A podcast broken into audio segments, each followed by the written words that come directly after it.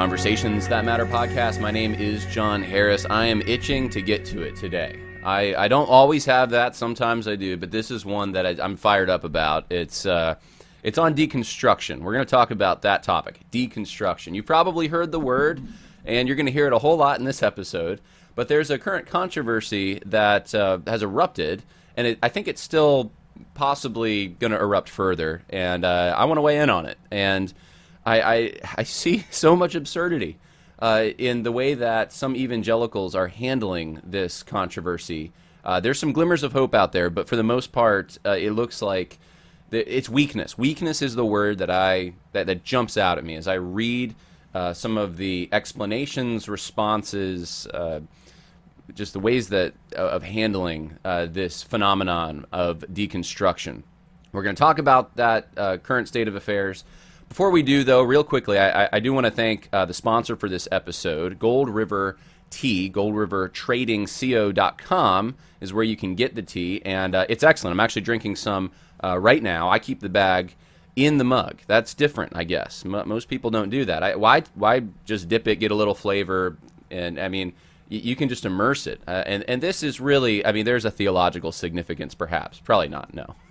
the Presbyterians just dip their tea and take it out. We, we, we Baptists just, we, we immerse it. So, uh, anyway, it's good. It's really good. And uh, it is a company that shares your values made in the, uh, well, I mean, the tea isn't grown in the United States, but it's packaged, it's processed uh, in the United States. I mean, the tea, I mean, they, don't really grow tea in this country. So, uh, you know that that's kind of unavoidable. But everything else is it's American made. Uh, you can type in the promo code conversations and uh, get a discount, ten percent off, and you're supporting a company that not only has a great product but shares your values. Uh, they are totally uh, against cancel culture, for Christianity, and for for America. Really, I mean that's that's part of it too. They're for um, the success of, of this particular country, and they want to uh, keep their tea company as much as possible within the United States, employing American workers. So I just encourage you get some Gold River tea, goldriverco.com, promo code conversations.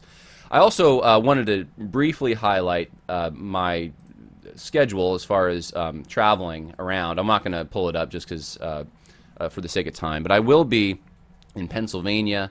Uh, you, you, here's where you can go worldviewconversation.com and look at speaking engagements, top right.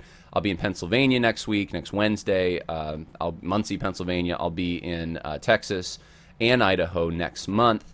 Uh, and then in April, I'm going to be in Arizona and would love to see you. Please, uh, I haven't made all my travel arrangements for Arizona. So if you're in the Southwest and you think it would be beneficial for your church or political organization to hear about how social justice is a religion that contradicts Christianity and Christianity has an answer to this, uh, then I would love to come speak with you. I'll bring my PowerPoints, I'll bring my books, I'll bring some copies of Enemies Within the Church as well and we'll just have a good time. So uh, let me know. You can go to worldviewconversation.com and uh, again, that's another tab on the top right, it says Book Jon, and there's a form you can fill out if, if you'd uh, be interested in that. So, looking forward to seeing uh, all all kinds of people across the country, uh, really uh, for the entire year. Every month, I think I just about I'm going to have something. So uh, I'm, I'm very much looking forward to it. I, one last thing, and this is early, but uh, in July, early July.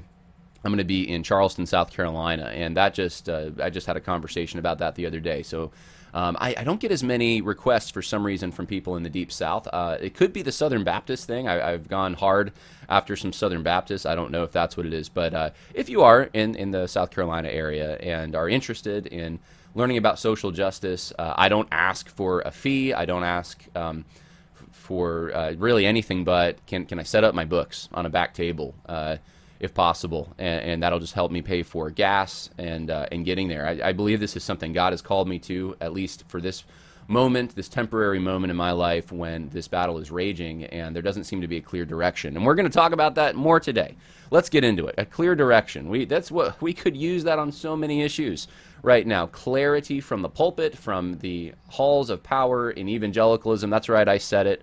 Evangelicals have some power, even if they think power is a bad thing and they talk about it in negative terms. Uh, let's face it, some of them are pretty obsessed with it, and some of them have it within evangelical organizations. And uh, we, we need to hear, with, with the platforms that exist, some clarity, some direction, some conviction. Uh, we people are going to hell. I mean, look, this is just Orthodox Christian theology. We shouldn't be uh, afraid to say that. People are going to hell. They're going to a place of torment apart from the grace of God. And as as Christians, that should really bug us. It should really disturb us. We should really want to do something about it. And in fact, we have a message, the gospel, that does do something about it. We have Jesus Christ who came and gave himself for us. And, uh, and, and what does that look like? That means that he sacrificed himself. He took a punishment that we deserve for our sins, our breaking of God's law. He took that punishment on the cross, and uh, and he rose from the dead. He conquered death, and he gives us hope. And the world does not have this hope. The world is uh, hopeless. Uh, they're they don't have a sense of belonging. They don't have a sense of identity. They're just paddling around in the storm, uh, not clear on the direction they're supposed to be going, and making stuff up as they go. I mean, that's the world that I live in. That's the world I think most of us live in. That's what we're seeing out there. It's a lack of direction, and we need the clarion call of the gospel. Uh, we also, for the here and now, in this life, uh, when it comes to issues of Christian ethics, we could really use some clarity the law of God is important because it convicts people of their sin. It's also a guide for right living. Uh, there's also uh, certain aspects of the law that uh, work themselves into civil law and uh, the regulation of society so that things can move in an appropriate and orderly manner. And so we need to understand the law of God. That's so important, right? And I see anything but clarity on these things. We could really use some of that right now. Let's get into it. Let's get into deconstruction. Let's talk about what set this whole thing off. And uh, it's a clip from John Cooper. I'm going to play it. John Cooper, lead singer for the Christian rock band Skillet. And he says something that honestly should be kind of a duh. Uh, we all agree this is basic Christian thinking on this issue. Of course, we have a great problem with Christians deconstructing and leaving the faith and attacking Christianity, and we stand with John Cooper. Uh, this is what he said. Listen to me, young people up in here. This is so important. There is no such thing as divorcing Jesus Christ from the Bible. That is not a thing.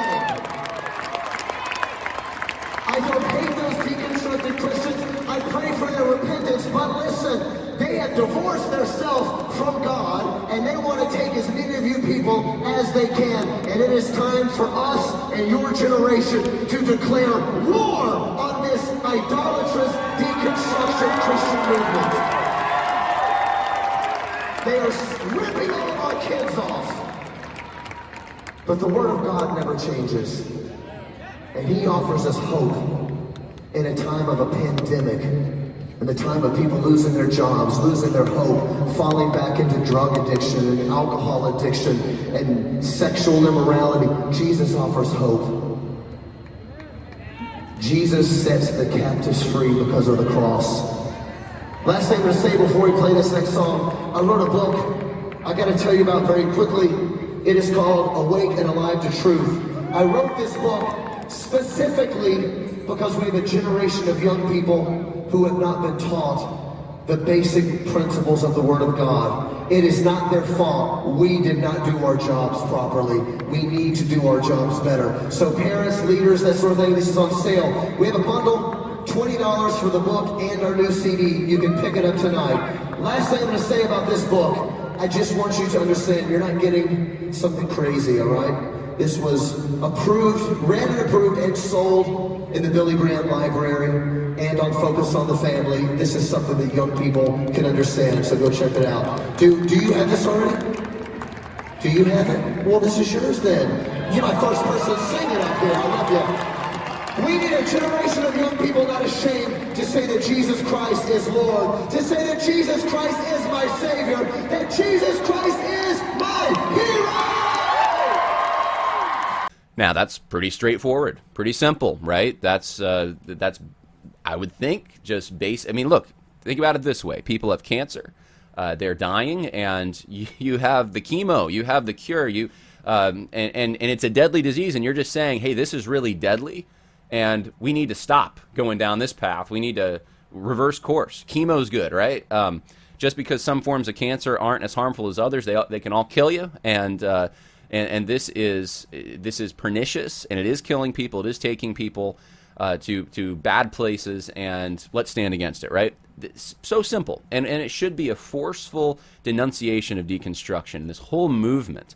And we're going to talk about that movement for those who are unaware. I, I think most of you probably are, but uh, the, the reactions to this are just surprising to me. So let's talk about some of these, uh, if I can. Uh, let's pull up. Let's start here. Let's start here with Joshua Harris from from from a while ago, right? This is from what 2019, July 26. Joshua Harris made this whole post, and I think this is one of the. There's so many examples of this. I just want to bring one to you, and probably one of the the foremost and well known examples uh, was when he said, "Look, I'm not a Christian anymore by any definition that I'd be familiar with." And and this is what he says: um, the information that was left out of our announcement, let's see, about uh, their divorce, his him and his wife, is that I have undergone a massive shift in regard to my faith in Jesus. The popular phrase for this is deconstruction. The biblical phrase is falling away. So he Joshua Harris says, hey, deconstruction, falling away, same thing. Uh, by all the measurements that I have found for defining a Christian, I am not a Christian. Now, look, I don't remember articles coming out uh, talking about, well, Josh Harris, man, you do not understand the phrase deconstruction. I mean, the way that you use this phrase uh, to, to parallel falling away, you're saying deconstruction and falling away, same thing. I mean, what lack of nuance, Josh Harris? What lack of education? What, how could you say something like this when there, there's positive elements to deconstruction? Do you remember any of that? I don't remember any of that. Not, not one bit. In fact, uh, the, the articles that did come out were not focused on that hardly at all. They were focused on Josh Harris and his trajectory and how how could this have happened? How could one of our rising stars uh, have have done this? Why did he uh, leave? Um, it, I mean, uh, you know, what was it that was lacking in Christianity that that he couldn't see or that he missed? Uh, that, that those are the articles. Those are the kinds of things that were coming out. I don't remember anyone picking apart and just being nitpicky about his use of the term deconstruction. Everyone seemed to just kind of accept it at the time. Well, we are not living in those times now. John Cooper can say something in some ways similar in, in just making an, an, equivalent between deconstruction and falling away. And, and he talks about, of course, uh, Christians who want to keep Jesus and they don't like the Bible, though. I mean, I don't even need to give you examples of this. This is just the way it is. Christians who don't like the church, Christians who don't like the Bible, Christians who think Christian ethics is really harsh, uh, but they really kind of have this soft spot for Jesus still, right? I mean, this is common. We know that we probably can think of people in our own circles that think this kind of thing, right? And and so this is uh, out there. It's prevalent. It's it's big. It's and um, and, and so for John Cooper to say that this deconstruction movement is a negative, that he doesn't have time for it, this is wrong. We should oppose it. And you, this isn't a form of Christianity to say that we can still kind of keep a sense of Jesus while rejecting everything else. He's absolutely spot on. And yet the reaction to him, not the same as the reaction to Josh Harris. Not the same at all. Even though what they're saying is somewhat similar. Joshua Harris says deconstruction, falling away, kind of the same thing. Uh, John Cooper saying, yeah, deconstruction, falling away, kind of the same thing. And, and yet the response is very interesting. And so I want to uh, share with you. Let's start. Let's start with deconstruction. Let's start here. Let, us just let's define this. It's going to take me some time. I want to bring you through some things. I want you to be educated on it. Right? Uh, this audience, uh, from what I found, uh, from for most of you is you like to get into the nitty gritty. You like the details. You like, and, and I'm not, not, not talking about nitpickiness. I'm talking about uh, being thorough. You really like to understand an issue. And that's why I think you listen to this podcast. You're not listening just to get the headlines. You're not listening because of the uh, the, the fireworks. You're listening because you want to understand an issue and be able to intelligently talk about it. And, and I've said this before don't just quote me, don't just send videos of me to people. In fact, people who are on the fence, even, that, that might not be a good thing sometimes. And, and there, it's not because my content's bad. Sometimes it is uh, good to do that, right? and say sometimes my content's bad. Sometimes it is good to do that. Uh, but it's, it's, um, it, it's sometimes better for you to be the source I, I just I believe this thoroughly. I, I think what I'm doing is I'm trying to equip you. I'm trying to give you, point you in the right direction, show you w- what you can do in a conversation with someone uh, who's on the fence about some of these things, uh, or or firmly in in a camp that's the opposite of, of what uh, I believe, uh, and what the Bible teaches, perhaps. Uh, I want you to be able to talk to them intelligently, and that's the purpose of this. So I want to bring you through some things, and uh, I'll I'll try to as along the way just tell you what sources I'm using, and and then you can. Um, you you can use them yourself. So let's start with something basic. Oxford Learner's Dictionary. What's deconstruction? Deconstruction. Uh, in the literature and philosophy, in literature and philosophy, a theory that states that it is impossible for a text to have one fixed meaning and emphasizes the role of the reader in the production of meaning. I like that. It's very, very simple. Uh, of course, you could bring more nuance to it. Yes, of course, but we have to start somewhere, right? And I think that's a very good way to look at a theory that states that it is impossible for a text to have one fixed meaning. There's no objective meaning. Okay, and it emphasizes the role of the reader. There's individual meanings. And in fact, meaning is something that's just produced. It's it's a byproduct of individual interpretation. So that's that's deconstruction. And so when you're looking at something, I mean, it can mean something different. Uh, there, there might not be a fixed meaning. Uh, meanings uh, can um, uh, meaning itself. We're, so we're not talking about just the way that words are used. We're talking about the underlying the, the meaning here uh, can change. What, what what something actually um, denotes, and um, and so a text, uh, the way that we communicate this form of language um, it, it, it doesn't actually root into something that is stable uh, necessarily. Uh, there's an instability to the underlying meaning, and and that and that means that texts uh, can also ch- change meaning. And meaning is where does it come from? Where is it located? It's derived in the self, in in, per- people, uh, in individuals. There, there's not really an objective reality out there. Now. Uh, let, us keep going. There might be more questions than there are um, answers at this point, but that's why we have more information. Uh, I like going to this website, Online Etymology Dictionary, because it often will give you the history of a word. Uh, deconstruction, it says now, 1973 is a strategy of critical analysis and translations from French of the works of philosopher Jacques Derrida, who lived from 1930 to 2004.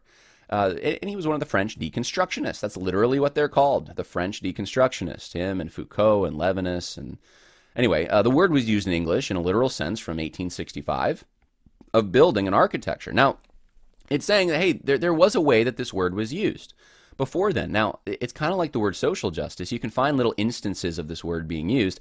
This is not the the, the uh, sense, the tradition that we are drawing upon today.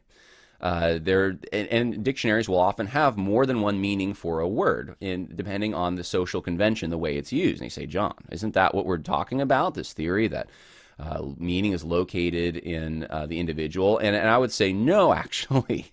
Uh, th- this idea uh, that we have multiple ways of using a word, like I can um, use the word love, and it means different things in different contexts uh, the social convention that we apply to a word and we understand everyone understands what i mean when i say i love chocolate versus i love my wife two different sen- uses of the word love but two different meanings behind it. Meaning is fixed and objective. Uh, the word that we're using and applying in certain contexts is the same word but the meaning behind it the, the underlying um, fabric of reality that exists uh, when I have the thought in my mind of what it means to love my wife, and someone else has the thought in their mind of what it means to love their wife, their wife. Uh, these are this concept is a fixed thing, and so deconstruction says no, no, no, no, no. These aren't fixed things. These are these are actually uh, these are subjective. Um, and in fact, you, you can really take this in all kinds of directions. And, and today, queer theory is drawing on deconstruction to uh, take uh, things like gender and say that, well, you know, it really can mean anything for, for anyone. And you can have your own pronouns, even if it doesn't make grammatical sense. And we're just breaking all the social conventions. But underlying all this is meaning is produced. It's not constant. It's it's a production of individuals, and that's where uh, the the substance is located. Any kind of um, firm designation, any kind of stability, if there is to be stability, there really isn't, but it would be located in individuals. So, uh, so, so anyway, that's much different than saying that different words or, or the same word can have a different meaning in different contexts. So I need to, to clarify that for everyone because postmodernists will often use this idea that, well, love can mean different things in different contexts to try to drive their point home that meaning is subjective, and that's not the case. So, so meaning deconstruction. Um, deconstruction would be, in the sense we use it today, the popular sense, the sense it's really mainly been used. You, you hardly see it used in the way that it, it, was used on architecture from 1865. The way that we're thinking of it is from Jacques Derrida. It's from the deconstructionists, and before him, it would have been Heidegger to some extent. But it, it it's this is where it got popularized. This is what we're talking about. So, so we, we need to understand that's, and, and I'll show you, uh, let's see if I have it. I don't have it pulled up yet. I, I had an order to this, so we're going to get there. Um, but I'm going to show you kind of where this term deconstruct, where we find it, how popular it is, when it was popular, and all of that. And that, that helps us. I do the same thing with the term social justice in my book, Christianity and Social Justice, Religions and Conflict. You see, that the term social justice uh, really gets off the ground uh, and, and it kind of has this upward trajectory for the past century. And, and of course, uh, being used quite a bit now, but um, it, it really came from people in America primarily who were Christians and uh, said they were and wanted to use wanted to a, um, make popular Fabian socialism. That's where we get the term. It's not from the Catholics in in the 1800s. Yes, the, the term social justice was used, but very rarely and not in the sense that we mean it today. And so that's uh, the same thing with deconstruction. We, we're going to stay within the tradition of uh, the meaning and, and the um, way in which it's used and, and thought of uh, today and the, and the concept that it denotes. So uh, let, let's go through some more sources that uh, define this. Modern French philosophy by Vincent Descombes says this Deconstruction appears to denote a negative operation, whereas description suggests the simple acceptance of the given. So if you're describing something, you're just that this is the way it is. Deconstruction, though, has a negative operation. It's it's not so it's it's it's a tool of taking something down, which would make sense. Deconstruction, taking something down. Uh, de- jump ahead here. Deconstruction is a method which results from the unmasking of uh, this phenomenological naivete. The word deconstruction was first proposed by Derrida to translate deconstruction, of which Heidegger speaks in Being and Time, saying that it must not be understood in a negative sense to demolish, but in a positive sense to circumscribe. Uh, before Derrida. So anyway, I don't want to let, us not get into the weeds here. The, the whole point is that look, it comes from Derrida. Before that, you could say you could trace it to Heidegger. Again, Heidegger. Uh, some would also consider him to be in this vein of postmodern uh, thinking and subjectivity. Uh, and then we have um, the Dictionary of the Social Sciences has a more in-depth definition: deconstruction, a method of philosophical and linguistic criticism originally associated with the work of who? Who do you think? Jacques Derrida, but now widespread in the humanities and to a lesser degree the social sciences. The goal of deconstruction generally involves illuminating the process of construction of binary oppositions within texts and philosophical systems. Now, the binary I often use because it's a modern application is male-female. There's this binary, and how often do you hear we got to reject the gender binary? Okay, this this is an extension of this, and and really what this sentence just said is that the deconstruction has escaped from the lab. It's no longer just this uh, linguistic analysis thing that a bunch of nerds do at the uh, local university. This is something that has gone into all kinds of different um, places in the local university, and it's jumped from the local university into, into popular culture more broadly. The method extends uh, the structuralist understanding of language as a system of differential relationships in which concepts acquire significance only in relation to other concepts towards a consideration of the limits of structure itself. This is the core of Derrida's elaborate critique of metaphysical claims to truth and the concept of an adequate or fully present language that underwrites them. Okay, so let me just try to explain this in the best way I can. Uh, there's a present nature to uh, the way that words are used. The, the meaning that a word has now in the present is the meaning it has in that moment in time for the people that are using it, and you can't extrapolate that and, and say that well that meaning is fixed or there's something uh, underlying that that is objective and and stable. Uh, it's just a temporary thing. The reader in the moment gives its meaning, and then uh, the, in the next moment, uh, it's that meaning is gone. It could you know mean something else. It's it's not something that carries through. So this is an attack on objective reality itself. Uh, this is the core of Derrida's elaborate critiques of metaphysical claims to truth and the concept of an adequate or fully present language uh, that under, underwrites them. Derrida insists on the diverse ways in which meaning is a partial, never fully achieved act, both divided internally and deferred in time. Uh, I'm not. I don't want to get into the weeds again on this. Let me just skip ahead here. Um, as a method of analyzing texts, deconstruction has had its greatest impact in literary studies, but it goes on, and it's had a big impact in social sciences, especially anthropology, and uh, linguistically constructed characters of categories of gender, race, and other marketers of difference. Now, we're gonna. I'm gonna show you something about Derrida that's gonna, I think, uh, explain this more uh, because there's a Marxist element to this. But it, you could think of this as the um, an application of Marxism to meaning, and I don't think that would be inaccurate. I think Derrida would even, in some ways, agree with this. That's why it's not a surprise it jumps from literary analysis into other fields where Marxism is drilling down deeper, not just on the surface, but drilling down into the very concept of truth and meaning uh, themselves. So let's go to the next one uh, Speech and Phenomena and Other Essays on Husserl's Theory of Signs. Now, this just this book is by Jacques Derrida. He is the author, right? So the the person who popularized this term deconstruction, he is the author. And in the intro to the, I think it's the intro, yeah, or it's a footnote, I guess. So this is the editors put this, and they're trying to explain to people here's what Derrida means by deconstruction. The term deconstruction, while perhaps unusual, should present no difficulties. It signifies a project of critical thought whose task is to locate and take apart those concepts which serve as the axioms or rules for a period of thought.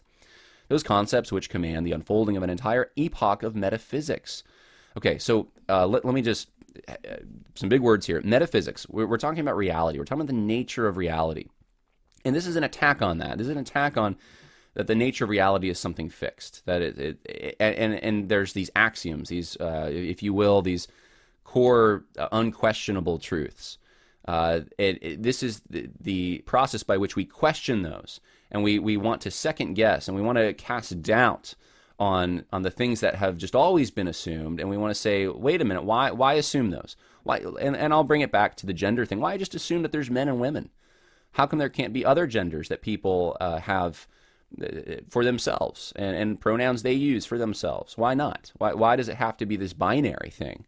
Uh, so that's that's kind of what we're talking about in application.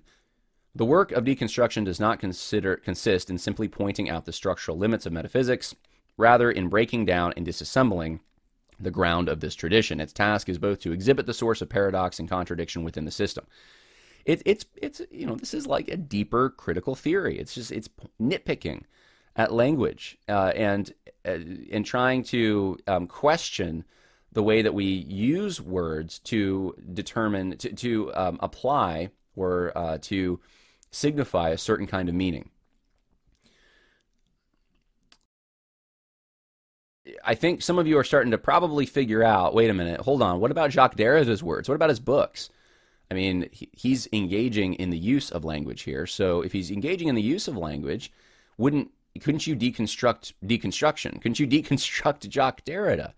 And, and, and make his books mean whatever you want it to mean in the present according to your own uh, predetermined uh, ideas and uh, for, for, yourself, you know, the, what you conceive of reality to be.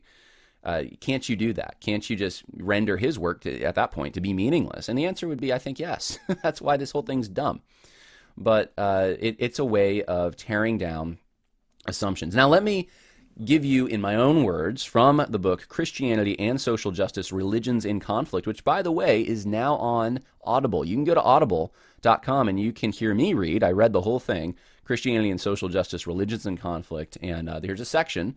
Uh, so you're getting the freebie. Uh, uh, preview for here, but this is my section on radical subjectivity in that particular book. And so I'm tracing out social justice. This is one of the elements of it today. And uh, I, I, talk about Marcuse from the Frankfurt School and how he actually studied under the philosopher Martin Heidegger. Heidegger was a member of the Nazi Party and forerunner for what developed into postmodernism. He believed that things were in part defined by their context and not simply their essence. For example, factors like time, language, philosophy, and reason itself sh- uh, shaped the identity of individuals. Marcuse put a Marxist spin on Heidegger by applying this idea to the examination of social arrangements, economic orders, and political formations. Thus, cultural institutions and associations should be defined and described not according to what they are in and of themselves, but by their overall effect. So there's a man-centeredness to this. Okay, uh, the it, it, you know it's supposed to be pragmatic, practical, but what what they're saying is in this radical subjectivity stream of thought is that the cultural factors primarily uh, are very determinative of a number of things. And and and so if you can break the code if you can figure out what culture's determining then you can you can rearrange things. You can play with that. You can tamper with with uh, the way that things are uh, viewed. And you can come up with different visions of reality at that point right? There's not this fixed reality, this this truth that's capital T truth, uh, objective out there. We shouldn't even think in those terms. We should look at the overall effect, the the outworking of ways of thinking and, and what they produce. I mean, this is kind of like, you know, Tim Keller goes down this line to some extent with the speech act theory thing. I can't sign the Dallas statement, he said. Why? Well, it's not that I disagree with it. It's by its overall effect. It's, it's, you know, how those words can be taken. And it's, so, so it's this attack on meaning. All right. Two influential French postmodernists, Jacques Derrida and Michel Foucault, took these ideas much further. Derrida, who is often called the father of deconstruction, believed language did not correspond to reality but rather to itself. This was summarized in his famous statement in 1967 that there is nothing outside the text. In other words, the symbols which make up language are enmeshed in a sea of other symbols, which relate to one another according to the arbitrary norms and rules of institutional structures.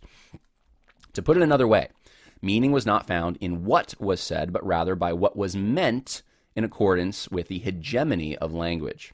Using certain tools of analysis, many of which were inspired by Marx, Derrida endeavored to deconstruct messages in order to expose the prejudice embedded within them. In so doing, he was actually deconstructing the entire identity of nation states as represented in their language. Derrida stated himself that deconstruction was a radicalization of a certain Marxism and its purpose was political. Because language applied to everything, everything became political. In the same way, Derrida deconstructed language, Michel Foucault deconstructed knowledge. Now, we're not going to go into Foucault right now. Let's keep it with Derrida. All right. So I understand this is this is like a cloud, and hopefully that cloud is starting to lift. It's very abstract. Uh, it's it's very esoteric in some ways. But uh, what what's being said here, what I'm trying to relate and simplify and break down and explain is that Jacques Derrida, this French deconstructionist, is what he is teaching people to do is to look beyond the words and how they're generally meant, uh, and and the and think of them as being uh, corresponding with some kind of fixed meaning.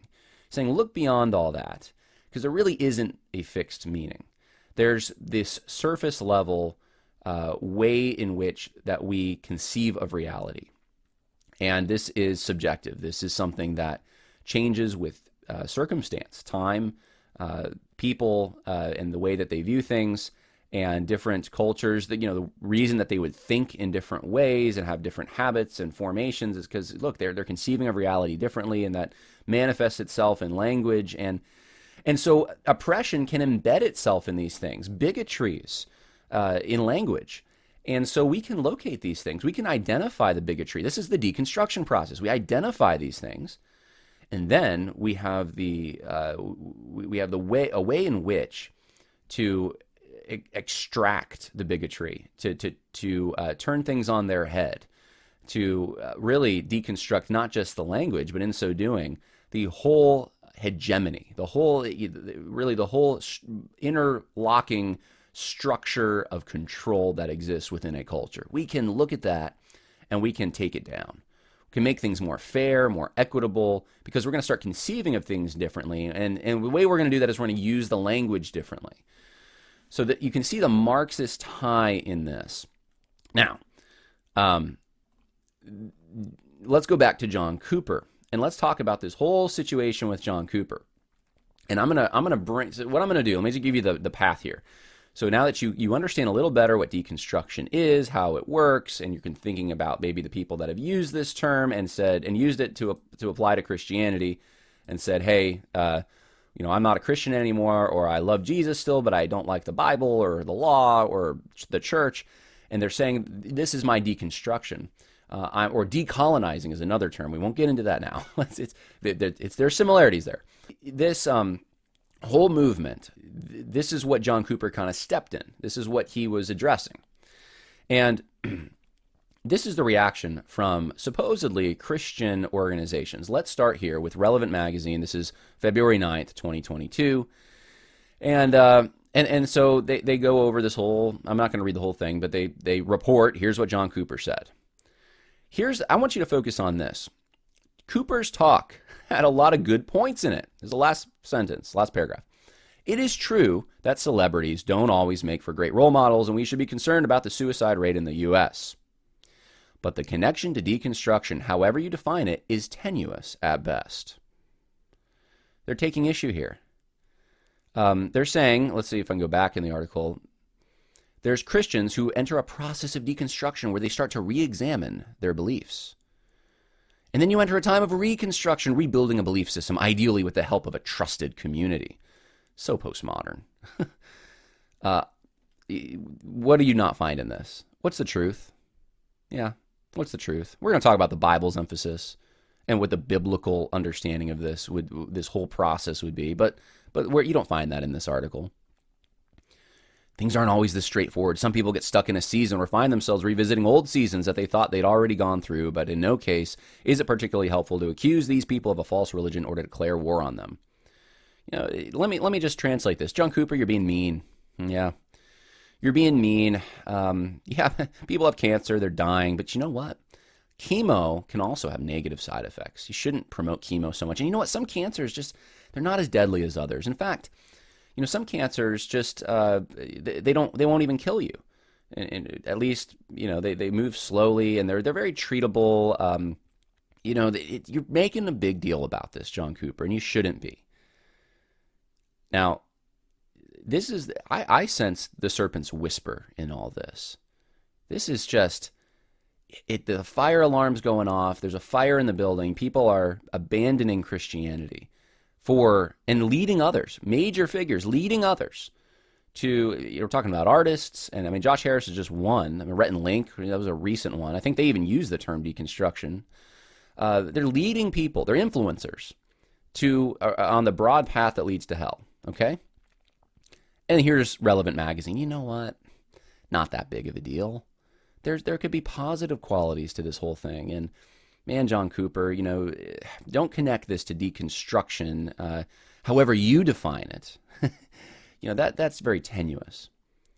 Peace, peace when there is no peace. All right, here we have the Roys Report. The Roys Report by Josh Shepherd, February 11th. Christian rocker John Cooper declares war on deconstruction and provokes controversy. Oh, you don't want to do that. You wouldn't want to pro- provoke controversy. Uh, I don't even want to read through all these. Um, they get their their their experts together from Christianity uh, and and fellow uh, I guess there's fellow rock stars and stuff in here to really pour some cold water on what John Cooper said. And uh, they criticize the scornful approach of John Cooper. Yeah, scornful. Um, here's one. Let's just uh, who's this? Uh, Lina. I never heard of this person. Abu Jamra, Jamara. Uh, Jamar. I'm going to be in trouble for not being able to pronounce this. Abu Jamra, I think is how you pronounce her name. Uh, and she released Fractured Faith about her own journey. Okay, so I've, I've never heard of this person. Maybe some others have. But she contributes to this article by saying that Cooper may have had a valid point in warning young believers against the cultural phenomenon we're seeing in evangelical circles. Yet, she also found the warlike slant to his message unlikely to help people struggling with faith questions. She said Cooper comes across as angry and preachy. You wouldn't want to do that. Didn't Jesus come across kind of angry and preachy at times? I, I, don't know. Anyway, she said while he might appeal to those who already agree with him, he may not connect with those honestly wrestling to understand the goodness of God and slowly drifting away from the church. Uh, so, so that's what deconstruction is. That's the the assumption here that you know what there's people and he's talking about them that are they're just struggling a little with their faith. That's what deconstruction is. He sounds like a fundamentalist preacher with no discussion approach to people's honest questions. Yeah. Well, there's a context to this. People dying, the building's on fire, and John Cooper's saying no. And, and, and these people are saying yes, peace, peace. You know, you need this gentle, gentle approach. Yeah, there's people who struggle with their faith. There's no doubt about this. And here's the thing um, I think there's a conflation going on here. Uh, because that's the reason John Cooper used the term deconstruction. People struggling with their faith don't generally say, I'm deconstructing my faith. They say, I'm struggling with my faith. And there's a big difference there. And in fact, Scripture makes distinctions, okay? Uh, we're supposed to help the weak, encourage the faint hearted, and do what to the unruly? Admonish the unruly. Help the weak, encourage the faint hearted, admonish the unruly. Let's do some triage now. What's John Cooper talking about? Is he talking about let's help the weak? Or is he talking about let's admonish the unruly? I would submit to you, he's talking about let's admonish the unruly. And you have outlets like the Roys Report saying, oh, no, no, no, he's admonishing the weak. He's admonishing the faint hearted. No, that's not what he's doing. And that's not what deconstruction is. Uh, and why would they do this? We'll talk about that, but I want you to think for yourself. Why? Why? Why would they conflate these things? Why would they confuse that and try to uh, pigeonhole John Cooper into this as if he's being this meanie uh, when when they didn't really have a problem with Josh Harris when he equivocated or, or said the same thing about deconstruction. Essentially, deconstruction it's it's losing your faith. They didn't have a problem with that at the time, but they're really getting nitpicky on John Cooper here. All right, evangelicals must stop consulting themselves for guidance from the Religion News Service. Yes, your, your left wing Marxist uh, outlet, the Religion News Service, claiming to represent Christianity. Recently, New York Times columnist David Brooks wrote a long opinion piece he called The Dissenters Trying to Save Evangelicalism from Itself. The dissenters Brooks cited were Russell Moore and Tim Keller and Karen Swallow Prior and Thabiti Anyabwile and Lecrae uh, and uh, Kristin uh, Kobes Dumez, Kristin Dumez, and uh, let's see, all these people. Okay, so that's how it starts. And uh, today's dissenting leaders are eager to enter into another cycle of evangelical soul searching. Okay, so they're they're questioning the Christian national. They're rebuking it actually. Evangelicals have siloed themselves for far too long. Let's get to the end here. I do not hold out hope that evangelical elites will make the right choice and begin talking with instead of preaching to or against, as John Cooper of Skillet recently did by declaring war on deconstruction, those who have left. The church will survive, but evangelical hegemony may not. It must not. So there's this evangelical hegemony. It's bad. It's narrow minded and, you know, cats off to the people questioning this and trying to expand the tent and draw outside the lines. They're the good guys. And, you know, John Cooper here, he's not the good guy. Uh, he's declaring war on deconstruction. And, uh, you know, evangelical elites, they need to make the right choice here. They need, they can't follow John Cooper on this. Uh, they, they need to be sensitive and examine why have people left. You know, is it Christian nationalism? Is that the problem? You know, and, and so there's this uh, again a binary going on here. I, you know, the thing that Jacques Derrida was questioning is these binaries uh, that exist, these uh, either this or this and we need to get away from that. That's that's uh, narrow thinking that uh, we need to question. And and yet binaries are inescapable, and you have one here uh, popping up. And there, on one side, you have the Christians who are more broad-minded that are trying to expand Christianity so it can survive, as people are leaving the church because of Christian nationalism. And then you have the John Coopers, these narrow-minded people who are declaring war on deconstructionism. So this is the way that they're phrasing it. Now, I wanted to point out to you, this is uh, something that's been going on for a while. This is underlying, I think, a lot of this is this assumption that we can somehow, as Christians, uh, kind of take advantage of this whole move towards deconstructing one's faith. And and and a lot of the times you'll hear people when they are deconstructing, they're saying, "Well, I'm deconstructing the Americanism in my faith, or the Western lenses that I use, or uh, the male uh, way of that I've looked at things, male centric, uh, or the just um, oh I don't know the the way in which the, the, the this is we're getting into the decolonizing, but uh, the, the, the colonial uh, lenses that I have. Uh, there, there's just so many, the, the, straight lenses, whatever. And I'm just trying to get rid of those things. And uh, and, and, it's it's there's a, a, sense in which I think Christians, evangelicals, uh, even people who claim to be, I mean, Gospel Coalition would represent that. They're trying to kind of um, be allies. They, they want to act in accord with these kinds of people, attract them, be adjacent to them. And, and this is one example. I could give you so many. This is one. Uh, this is uh, Before you, you Lose Your Faith Deconstructing Doubt in the Church by Ivan Mesa, and it's uh, sold at the T, uh, TGC website, Gospel Coalition. And, and let me just read this for you. I think this is very uh, symbolic of everything else that we've seen, uh, in, well, a lot of what we've seen in reaction to this phenomenon. I'm deconstructing. Yet another social media post announces departure from the Christian faith. The cause could be sex, race, politics, social justice, science, hell, or all of the above. For many, Christianity is becoming implausible, even impossible to believe. While it might be tempting to leave the church in order to find answers, before you lose your faith, argues that church should be the best place to deal with doubts. Featuring contributors, and I don't know all of them, but I'll, I'll tell you the ones I recognize Rachel Gilson, Brett McCracken, and Karen Swallow Prior, and Jared Wilson. I recognize them. Uh, which I would say all more on the left in the evangelical uh, world. This book shows deconstructing uh, need not end in unbelief.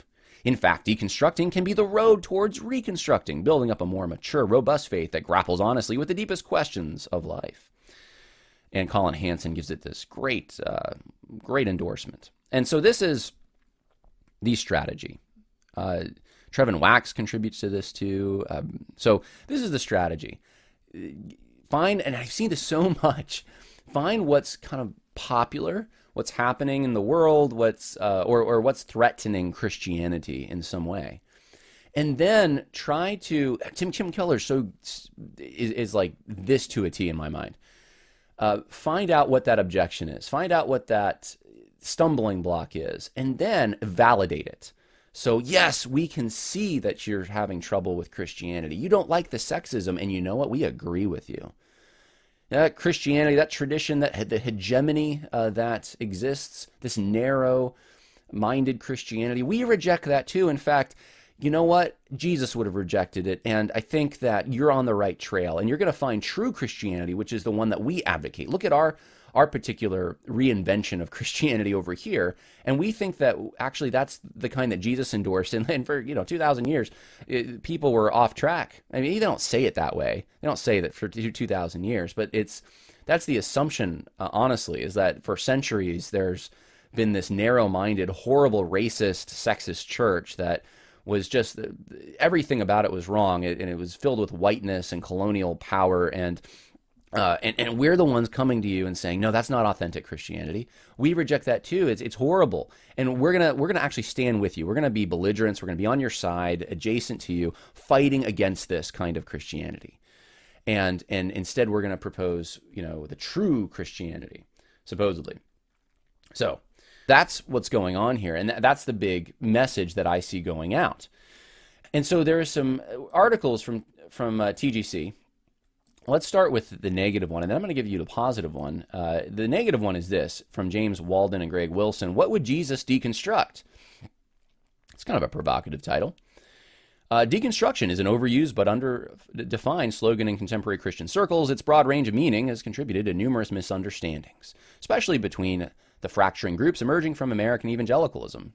Well, is that the is that really the category we want to put this in? It's all a misunderstanding, or is there fundamental diametrical opposition, truths in people that are in conflict with one another because one is saying the opposite of another, or is it just a, a misunderstanding, a semantics or something? See, that's a big question in all this. And I know TGC, uh, some of the writers there, I think, would love to make this a big like I just described, misunderstanding of you, you know, you know, you're not seeing the real Christianity or something. But it, this isn't, these terms mean something. they are used in a particular way. And there is an underlying reality that, uh, that the term is drawing upon. And when people say deconstruction, they, they really do mean something by it. And, and they are saying that, look, I'm leaving Christianity, or at least the version of Christianity that I grew up with or adopted. Okay, let's keep going. On the other hand, the term can be understood pejoratively, referring to a kind of tearing down of ancient boundary stones within historic orthodoxy, resulting finally in apostasy. In this case, deconstruction is simply destruction, reducing the Protestant impulse of Reformation to demolition. On the other hand, it can signify an honest reprisal, critically evaluating the various elements of one's faith rather than settling for an unreflective confession. In this case, the aim of deconstruction is a positive re- reconstruction. So, so it doesn't even, it's the opposite apparently. Deconstruction actually means reconstruction in the light of searching and fearless inventory. Both of these connotations, we might note, are far removed from the original meaning. Really? What's the original meaning? Uh, so, however we think of the term, most would probably agree that not all forms of faith deconstruction are good, but not all are bad. Ian Harber, who deconstructed his own progressive Christianity, says the goal of deconstruction should be greater faithfulness to Jesus, not mere self discovery or signaling one's virtue. Ivan Mesa, editor of Before You Lose Your Faith, Deconstructing Doubt in the Church, similar writes Deconstruction can be the road towards reconstructing, building up a more mature, robust faith. Uh, Jacques Derrida, the so called father of deconstruction, coined the term as a translation of Heidegger's concept, uh, de- deconstruction or destruction. Uh, and, and they try to link that with Luther, which is interesting. Uh, anyway, uh, contrary to postmodern wisdom, the foolishness of God has brought us face to face with the eternal world. Word, this word deconstructs all our wise words. So, you know, apparently that's what the Bible's doing is deconstructing things. They try to reference Cornelius Van Til here. Um, that uh, every fact is an interpreted fact, including facts of faith. This is why we're always being reformed. There exists a space between our faith and the and the faith, a space of questioning, as James K. A. Smith names it, to call into question the received and dominant interpretations that often claim not to be interpretation at all. James K. A. Smith is a postmodernist, guys. I, I, read, I forget the name of it. I read his book on uh, postmodern thinkers, and he goes, I think, through three of them, and he's like, "Hey, Christians can learn from this."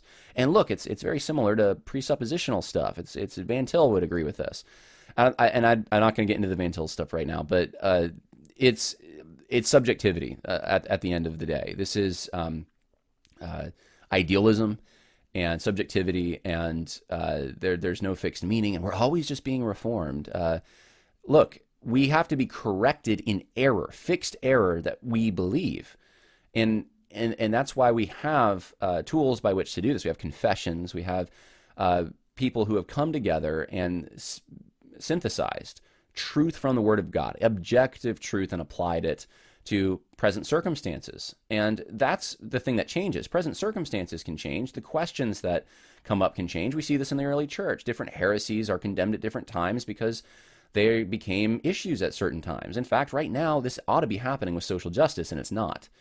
Uh, there needs to be a very clear clarion call. This is what the gospel says. This is what justice is according to the word, and this is different than the justice that is being uh, emphasized right now uh, or promoted. The, the, the, type of justice, the, the perversion of justice, really, that is being her- heralded. So th- we deal with different things at different times, but the truth never changes. And and so um, yeah, I would agree that there there no one's got perfect theology, perhaps, and there is a space between uh, the truth and sometimes what we believe, but a space between our faith and the faith. If that's what you're saying, okay. But if there's this just space of questioning that we can never get past, that's always there, that uh, is is this um, eternal uh, process, and it's there's this limitation we have because uh, we're just so blinded by the context that we live in, and we we need to uh, step outside of it, and we're in the chains of the culture and the hegemony of that culture. And if that's what you mean, uh, then you know you, we can't really know anything at that point. We're just we're, we're in prison. Uh, we're we're in the box. We can't transcend the box. Ironically, all the people that say that we're in the box somehow transcend it to know that there's a box. But I do digress. Clarifying mission and community. We're still on the TGC article. It's important to acknowledge that this includes many aspects of American evangelicalism. The task of disentangling the gospel from its more dubious cultural forms and expressions is called disenculturation. It's a word based and spirit led project, and it's imperative for gospel renewal. It's also missio- missionally driven. Um, so, so he goes through, the, the, authors go through this whole thing of uh, disenculturation. So you can sense the the uh, desire here to we're going to be adjacent to and be act in concert with the deconstructionists by we're going to use our own word and it's very similar and this is the good kind of deconstruction that's what's going on here the biblical community becomes a necessary uh, necessity when the majority culture is unsympathetic or even hostile to the gospel. Moreover, as religious minorities in a post-Christian city, marketing strategies for church growth are not generally effective when it takes a decades for the average person to convert to Christianity. The church must be in it for the long haul. We evangelize because Jesus commands it and because we love others. So there's this process one goes through and it has to go you have to go through it in a community of disenculturation of coming from this post Christian culture, and I mean, it could take a decade to really just root out those thoughts that you have that are not in accord with Christianity and to, and to adopt a Christian understanding. And, and that's kind of what deconstruction could be, right? That's, that's the implication here. uh, Jesus Deconstruction Project. Theologian and philosopher John Caputo wrote a book titled "What Would Jesus Deconstruct?" And by the way, the forward's by Brian McClanahan, uh, Brian McLaren, uh, not Brian McClanahan. We like Brian McClanahan on history. No, Brian McLaren, uh, who is a, heretic, a false teacher, postmodern. I, I, I just looked it up real quickly, and that's what I saw. And, and so he said, they say, though we don't descri- subscribe to this radical theology, the concept is not entirely without biblical warrant. As Joshua Ryan Butler put it, Jesus deconstructs bad teaching in order to reconstruct good teaching. All right, I don't want to spend uh, forever on this podcast, so we're going to try to move a little quicker here. Uh, but I think we need to be thorough. I think I, I, really want everyone to understand what's going on. This TGC article is terrible. Uh, it the whole vibe of this is an attempt to for evangelicals to partner with deconstructionists by using their own word, and then trying to, to to define it in a way that could be in league with orthodoxy, consistent with a biblical approach. That's the whole attempt of this. And and so where does this leave someone like a John Cooper? And and and the actual movement that's going on. And what, you know, why do you say actual movement, Jon? Well, because look at this. Go I, books Ngram Viewer on Google. This is just charts out words that are used in books. Let's look at the word disenculturation. Wow, it, you didn't even have that word until 1968, and it wasn't popular until the 1980s. And it loses some popularity, has a bit of a revival in the early to mid to well 2009 looks like the the peak of that, and then it come people aren't really using it much. And guess what? Hardly anyone uses it. Let's go to the peak here. Point zero zero zero zero zero zero zero zero two two five percent uh, of, of uses. Now let's go to this word. Uh, oh, actually, we're not done with disenculturation.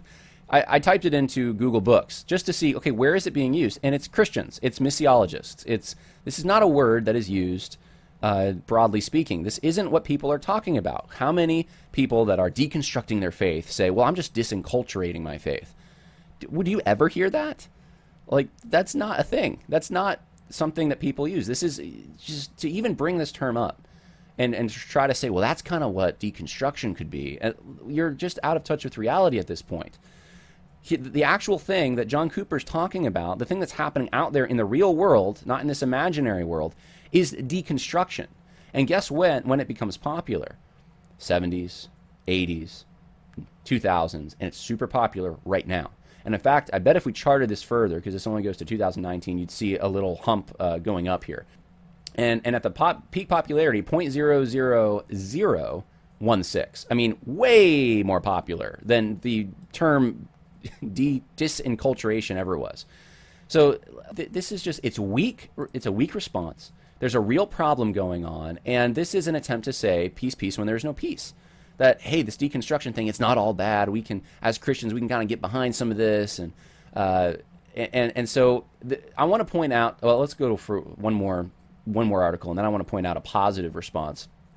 Uh, February fifteenth. What does deconstruction even mean? By an article by Jon Bloom and Desiring God.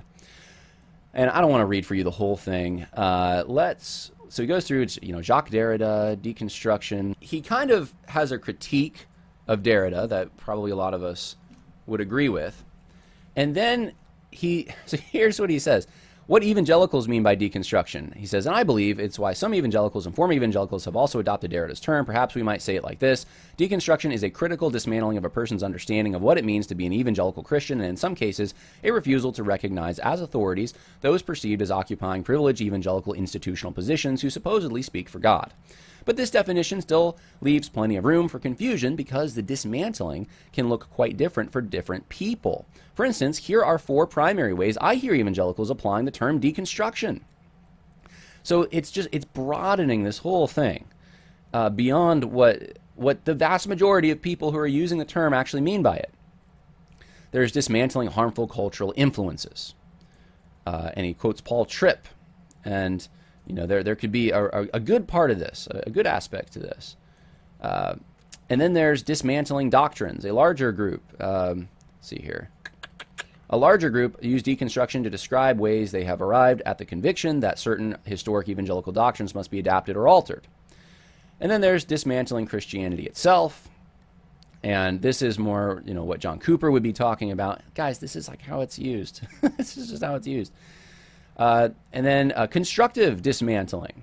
and tries to bring in Francis Schaeffer to say, well, there's kind of a good deconstruction. Uh, and it's a sort of, he even says it's a sort of deconstruction, what Francis Schaeffer does when he points out flaws in secular thinking. Uh, and then here's the practical part responding to deconstructing Christians. So, you know, how do we respond to this whole thing? Uh, how should we? Uh, he says, well, the grace of Christ will have various manifestations and measures in various contexts. So there's not this one size fits all uh, approach to this. It's helpful to keep in mind that a deconstructing Christian is often someone in significant pain.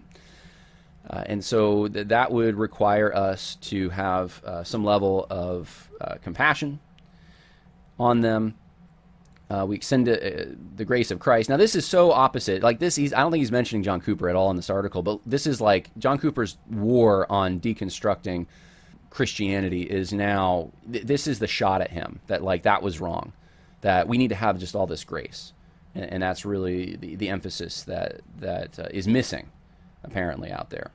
So that's going on. But but I just I just find it interesting. It says that in the article that that deconstruction when people use it to describe their departure from Christianity altogether, that's the most frequent way that he sees the term used on social media, and it's uh, the use I prefer the least. He says because because it tends to conflate deconstruction with deconversion. Why why say that? Yeah, I recognize that's how it's being used out there, but look, that's not how I want to use it. I don't want to use it that way. Like there's a reality, and this is what I just can't understand for the life of me. For, from Desiring God, from the Gospel Coalition, from Relevant Magazine, from Julie Roys, it's like there is a house on fire. People are burning. People are getting hurt. And that's the situation. And you're just like, well, fire can be used for some good things. and if someone's like, I'm against the fire, and like everyone knows what he's talking about, and, and then just like, ah, well, you know, hey, you, you put too much water in there, you might hurt someone. like, like that would be ridiculous, but that's kind of what they're doing. Like water can be used for some bad things and fire can be used for some good things. And so like not the situation guys, everyone knows what we're talking about. Everyone knows how the terms use. It's a it's arson, okay? You know, let's let's be more specific. Arson happened. Arson's evil. Uh, we're against arson, and arsonists we have a war against them. And it's like, well, hold on sometimes fire's good and i was in boy scouts and i learned you can learn constructively how to use fire and how and some people you know that are arsonists are we, we need to really we, we need to here's what we need to do. We need to find the arsonists and we need to tell them about the good news about fire and how christians have used fire throughout time. Uh, it, there's some really good applications there. And, and water can be damaging. I mean people have drowned and we need to talk to them about that. That would be ridiculous but that's that when, when a house is burning down from arson, right? That's that's kind of what I'm seeing here. Now there is a glimmer of hope. There is there is, and I I saw this and I was like, wow. You know, I don't I don't know what to think of this completely. Why why Gospel Coalition uh, would put this article out there, but they did. February 18th, Alisa Childers, uh, why we should uh, not redeem deconstruction, and so they actually put out someone giving an opposite take. And one of the things she says in this I thought was really good. Deconstruction has little to do with objective truth and everything to do with tearing down whatever doctrine someone believes is morally wrong. Amen. Absolutely spot on. That's the whole thing missing. There's an objective truth. That's what people are ripping down, and we need to return to objective truth. What is the truth? That is the question. Not how did the church, quote unquote, hurt you? Not uh, how can we be sensitive to you in this moment? There's, there's something way more fundamental than all of that. Are you rejecting truth? And, and, and the concept of truth itself. And yes, and that's why I went over everything I did about deconstruction from the beginning. This is a whole uh, discipline, a whole practice of, of tearing objective truth down. If you miss that, then you, your, your response is going to be completely inadequate. And so uh, I would say it's, it's a little surprise to me that they're going to post uh, Alisa Childers here, and I don't know what the method, uh, what the reason behind Gospel Coalition doing this completely is. Um, I, I don't know if there's, you know, I, I don't want to speculate. Actually, I'm not going to. I have my own thoughts of why they might have done this and why they would want to link with someone like Alisa Childers uh, to some extent, but um, they, they're getting a lot of heat for a lot of things, and I'll just leave it there. So I'm, I'm glad that this was posted, but you know they, they are also posting this. Uh, and actually, is this the same? Well, it's four days beforehand. What would Jesus deconstruct? So Um, that's the situation in evangelicalism out there. Now, John Cooper wrote a great follow up. I don't have time to go over the whole thing, and he clarifies what he's what he means by this. But his a lot of the emphasis of, of this is uh, his Facebook post is like, guys, the nitpickiness is insane. Like you're nitpicking me over this. Let me like really explain to you what I meant, and it it it's it's completely within orthodoxy. It's completely rational. And he he draws on gotquestions.org and their definition of deconstruction, which I think is good. And he's saying this is what I'm seeing. The people that are leaving the Christian faith, they're rejecting uh, orthodox theology and that's what I'm talking about, guys. Like, duh, right? Like, this shouldn't be, I shouldn't have to explain this, but I do. And he does. And he does a good job of it. And so then the Christian Post posted, I think it's after this, yeah. They posted an article uh, th- where they actually, very favorable, just reporting what he said. And I think that was really good. So I wanted to sh- share with you one more thing what this could look like deconstruction in a Christian setting. Let me play something for you, if I will, if I may. Uh, this is from the Jude 3 project, and um, I want to give credit to Reformation Charlotte for pointing this out. Uh, 2016, Courageous Conversations, Part 1, Black Liberation Theology. And let's, let's play this. Uh, this is just a section from it. And I'm, I'm going to read for you some James Cone, and we're going to look at how this can, uh, well, what this means for evangelicals. Supposedly an evangelical organization, the Jude 3 Project. Here's what uh, they have to say. Cone comes in and wants to inject the reality, or not really inject, but he sacralizes uh, black experiences in that way. Particularly, uh, he has a he has a bent towards uh, slavery and a bent and a bend towards Jim Crow. Uh, but he he uses those experiences, as Pastor Cam said, that we can now think about doing theology not only from these so-called sacred sources, but we can now do theology by thinking about, well, how do black people understand the world, uh, and how do they give us this window into how they understand the world uh, by uh, by their music, uh, by their poetry, uh, by their by their uh, the, the arts, and so I, what what a great contribution that Black theology gives, uh, and I'm not saying that this is the only liberation tradition that does this, uh, but it allows for other sources of theology to add to the canon. So it's not just the Bible that we use to think about God. It's not simply the traditions of the church that we use to think about God. It's not simply the doctrines that we've inherited uh, from uh, the the African fathers of the church or from uh, the European. Uh, uh, re- I'm going to stop it there because it just keeps going. But do you hear that? Uh, now, he didn't use the term deconstruction. He's talking about James Cone's theology and he's saying that this liberation theology that James Cone uh, adopted is injecting the black experience as this authoritative way. It's the primary, actually, authoritative way of looking at the Bible, interpreting the Bible and and theology, and it's not just going to be these other sacred sources that we've uh, in his with this word he uses, I think, sacred uh, that, that, we traditionally use. Uh, that we look to as authoritative, it's a rearrangement of the power structure, is what's going on.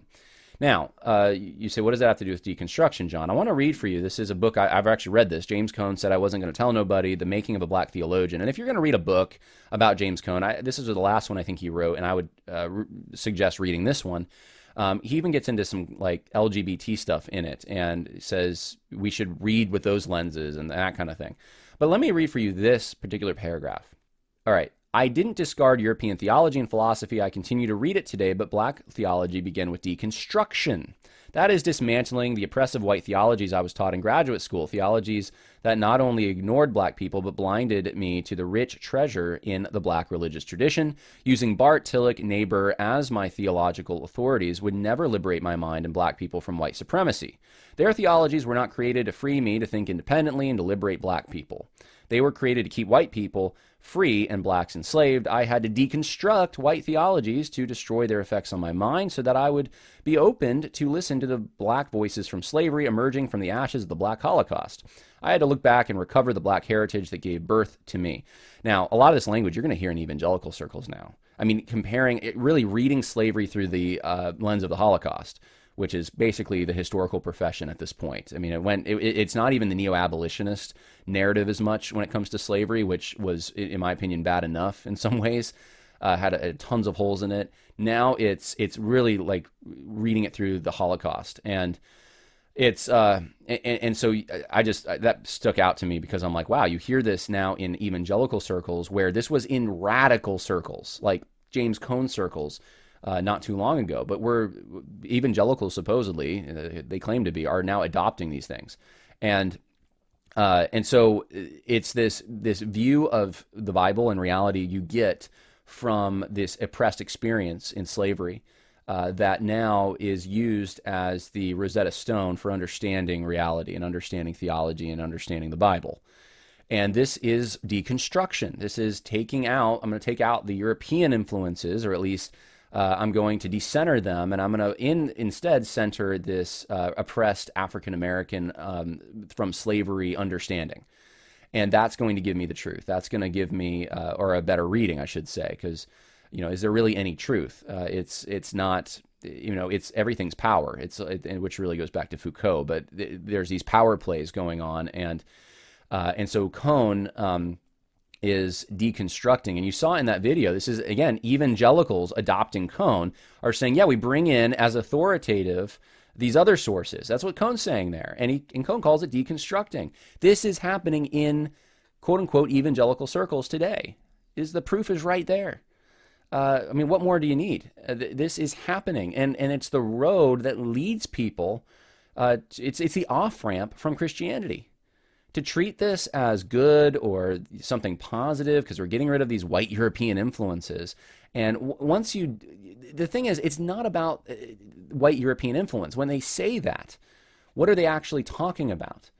Uh, the theologians, uh, where so where's Christianity? Where has it had the greatest impact in the last, I don't know, 600, 700, 1,000, 2,000 years? Mostly Europe. Okay. Now today we see uh, through missionary efforts, uh, especially, we've seen Christianity blossom in so many other places. But the scholarship, the the uh, important documents uh, like confessions and theologians, all of this has been primarily been European. Even the North African church fathers and stuff. I mean, these this is uh, culturally this is a European project for the most part, and, um, and and that's not to say that you know I think the deconstructionists and and the evangelicals uh, now to some extent they see this as it's the Europeanness of it, the Western civness of it, the whiteness of it, if you will, the maleness of it, all of these these negative things in their minds. Uh, these are the things that control the interpretation. And, and that, that's no different than what Derrida said. That's no different than Heidegger. That these are these external things control the interpretation. So we got to get underneath that. We got to get away from that. We need to cast that aside. We need to disengage and, and, and untangle where there's embedded within our understanding of the Bible this European lens. And, and the problem with all of that is what primarily is the objective? What's the objective in understanding Scripture and understanding firm truth that God has revealed? What are we trying to do? Are we, are we trying to center a certain culture's understanding so that we read the Bible through that lens and, and more oppression means greater truth or something? Or is, is the objective just to find out what truth is? What did the author mean to the original audience? If you're going to go with authorial intent and objective reality, then what you're going to have, and, and, everyone assumes that they should they should be read that way. I assume that when you're listening to me, you're going to listen in context. I'm, I'm doing this podcast at a certain time in a certain situation, and uh, there's a fixed reality to, to that I'm drawing upon, and and I want you to understand it according to my intention. Uh, everyone wants to be read that way, uh, but th- this theory under uh, just totally destroys all this, th- this deconstruction. And so, um, the the goal should be objectively understanding, and that's really what this European theology was attempting to do. We're trying to understand what you know. I'm, I'm saying in their mind. I'm not, I don't call it European theology. I just say there's theology. There's good theology. There's bad theology. If someone is not European and they have really good theology, then praise God, and I'm going to learn from them. I mean, like that's there's no barrier there. Like we only learn from white men. No, like that's not. I mean, in fact, the, the scripture is primarily written by it, it's it is written by Jewish people, right? Uh, that that's who God chose. So, like, am I going to uh, you know cast doubt on the Bible because oh, it's this Jewish lens or? Like, no, we want truth. Okay, that's the objective is truth. And so, um, what what I think uh, needs to, to happen is we need to get back to this objectivity. It's understanding that there's there's objective truth out there, and um, and, and that's the goal. I think that was the last slide I had. So let, let me just wrap up with this, uh, if I may. Let me give you some uh, Bible verses. Uh, Matthew twenty three is the first place I want to go. And this, and, then I want to give you some some specific verses on just the importance of truth. So Matthew 23, Jesus is correcting the scribes and Pharisees, and one of the things that jumps out to me, aside from their trying to get the approval of men, which I very much see with a lot of these evangelical elites, is uh, they say he says to them uh, that. Uh, woe to you, scribes and Pharisees, hypocrites, for you tithe mint and dill and cumin, and have neglected the weightier provisions of the law, justice, mercy, faithfulness. You blind guides who strain out a gnat and swallow a camel. Uh, he says that they clean out the outside of the cup of the dish, but inside they are full of robbery and self indulgence. Um, and, and, and he goes on along this vein. And, and one of the things that you see that they lack is a sense of proportion and a nitpickiness. They're nitpicky people. And, and their motive seems to be the approval of men do you see that in these evangelical circles? Because that's jumping right out of these articles in my mind. I'm like, the nitpickiness of this. You're not seeing the house is on fire. John Cooper is a good guy here trying to say that there's a problem and we need to reject this whole movement towards deconstruction. And you're trying to be nitpicky with, well, did he really you know define it correctly is there a good definition we can use can we be somehow show solidarity and compassion and be adjacent with these uh, deconstructionists in some way and and why? What would be the motive? Would it be the approval of men? Because I can't think of another motive for this. Wanting the approval of the people who are deconstructing, wanting them to no no no no no you don't understand. Come back to church. We have the true authentic version of Christianity. No, people deconstruct because they hate God. I'm not saying they question everything because they hate God. I'm saying deconstruction, and I've already spent a long time going through what that is. They hate the created order, the objective reality that He's made. Uh, they want to create their own reality. They want to be gods of their own universe. They use excuses like, well, this is Eurocentric or something. But what they're rejecting is firm, re, firm truth, objective truth, stability. Um, that's what's going on. They're rejecting the Creator. And they're changing the whole way they look at reality. Instead of approaching reality and looking for truth, objective truth, so that they can have something to sink their teeth into, to ground themselves. Instead, they're, they're looking to oppose something they consider to be oppressive. They're looking to oppose.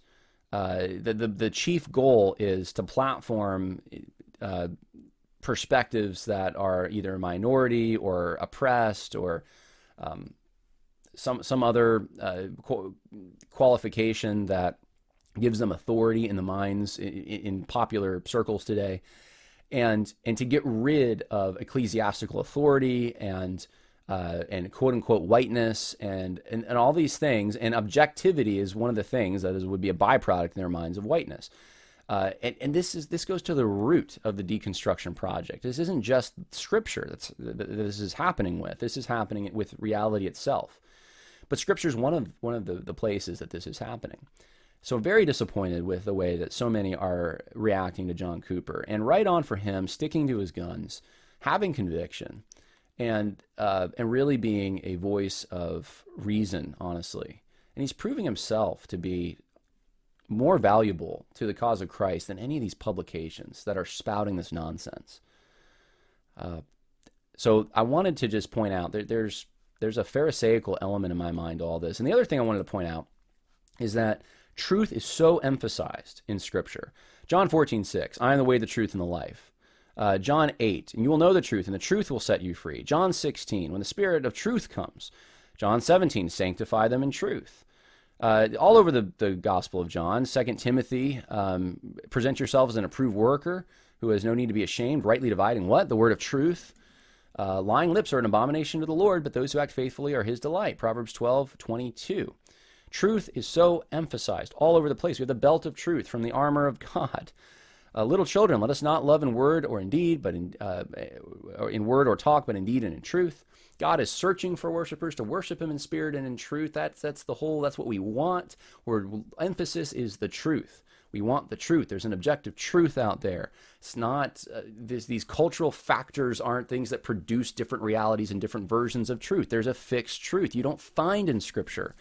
This, well, you got to shed your lenses, your Greco Roman lenses. Talk about a pagan culture. Did you have to? What did the TGC article say?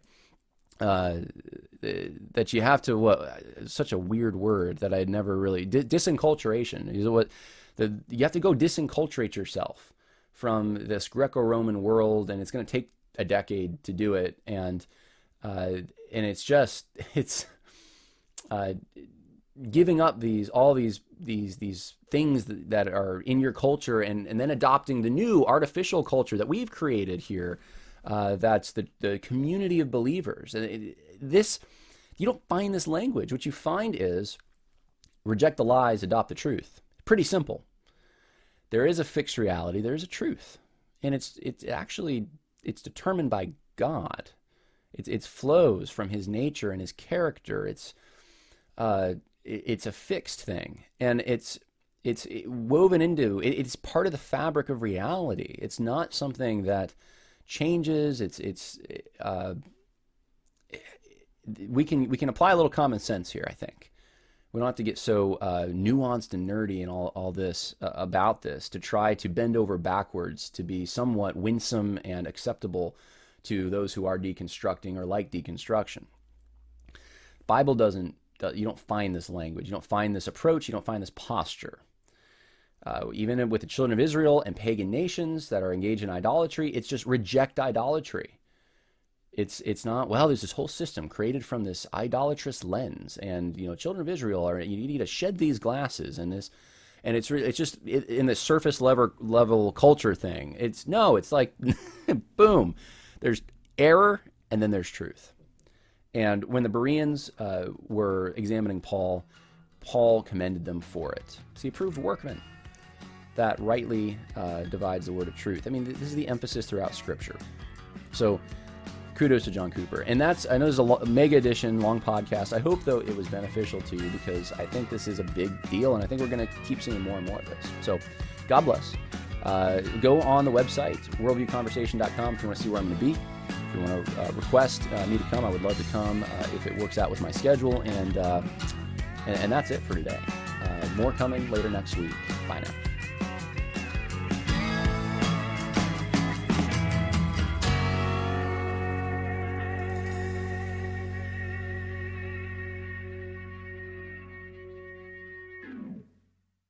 Sick of being upsold at gyms? My guy, you're currently a base member? For $90 more, I can upgrade you to our Shred membership. For 130 more, you'll be a Swole member. And for just $300 more, you'll reach Sweat Platinum. At Planet Fitness, you'll get energy without the upsell. Never pushy, always free fitness training and equipment for every workout. It's fitness that fits your budget. Join Planet Fitness for just $1 down and $10 a month. Cancel anytime. Deal ends Friday, May 10th. See Home Club for details.